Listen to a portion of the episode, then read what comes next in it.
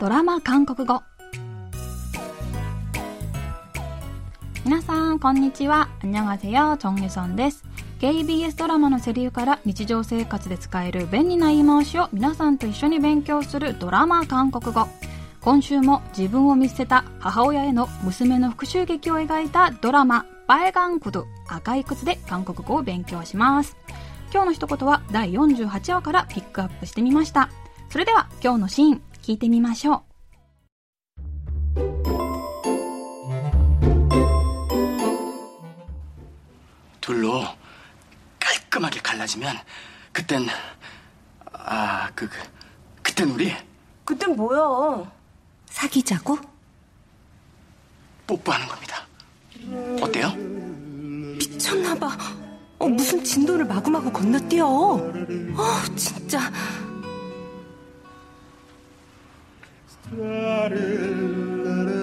아, 몰라.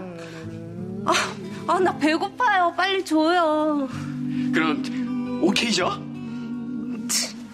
꿈 깨요. 어차피 그거 불량이라 100% 풀어져요. 꿈 깨요. 꿈 깨요. 꿈 깨요. ぐいぐいと好意を伝えてくるテギルと、そんなテギルがまんざらじゃないスヨン。スヨンのためにトッポッキを作ってきたテギルは、スヨンに割り箸を使って賭けをしようと言い出します。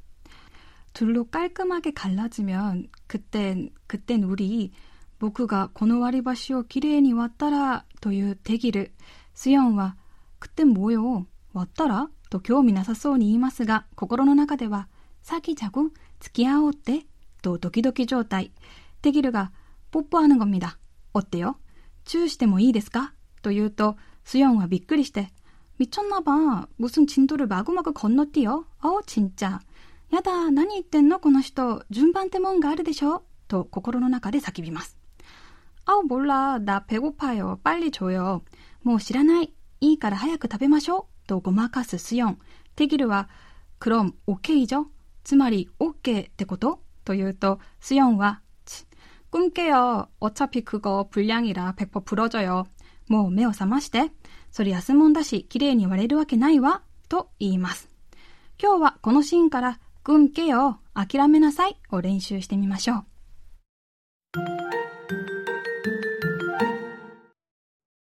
꿈깨요今日の一言は、꿈깨요諦めなさいです。꿈は夢、 ゲダは覚めるという意味で、君けよを直訳すると、夢から覚めてくださいになります。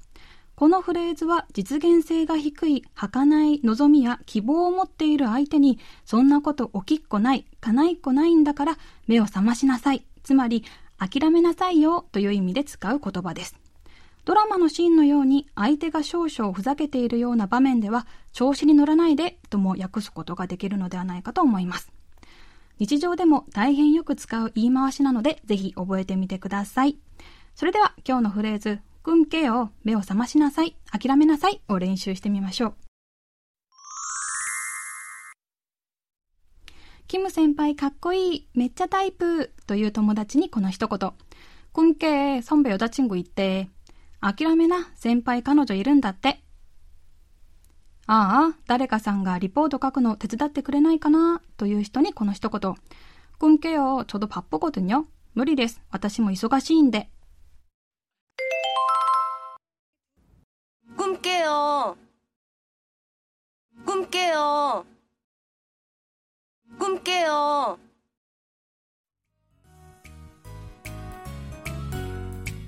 今日は目を覚ましなさい、諦めなさいという意味のフレーズ、 くんけよを練習してみました。次回のフレーズは、いっちょしまれです。ではまた来週会いましょう。あんにゃーん。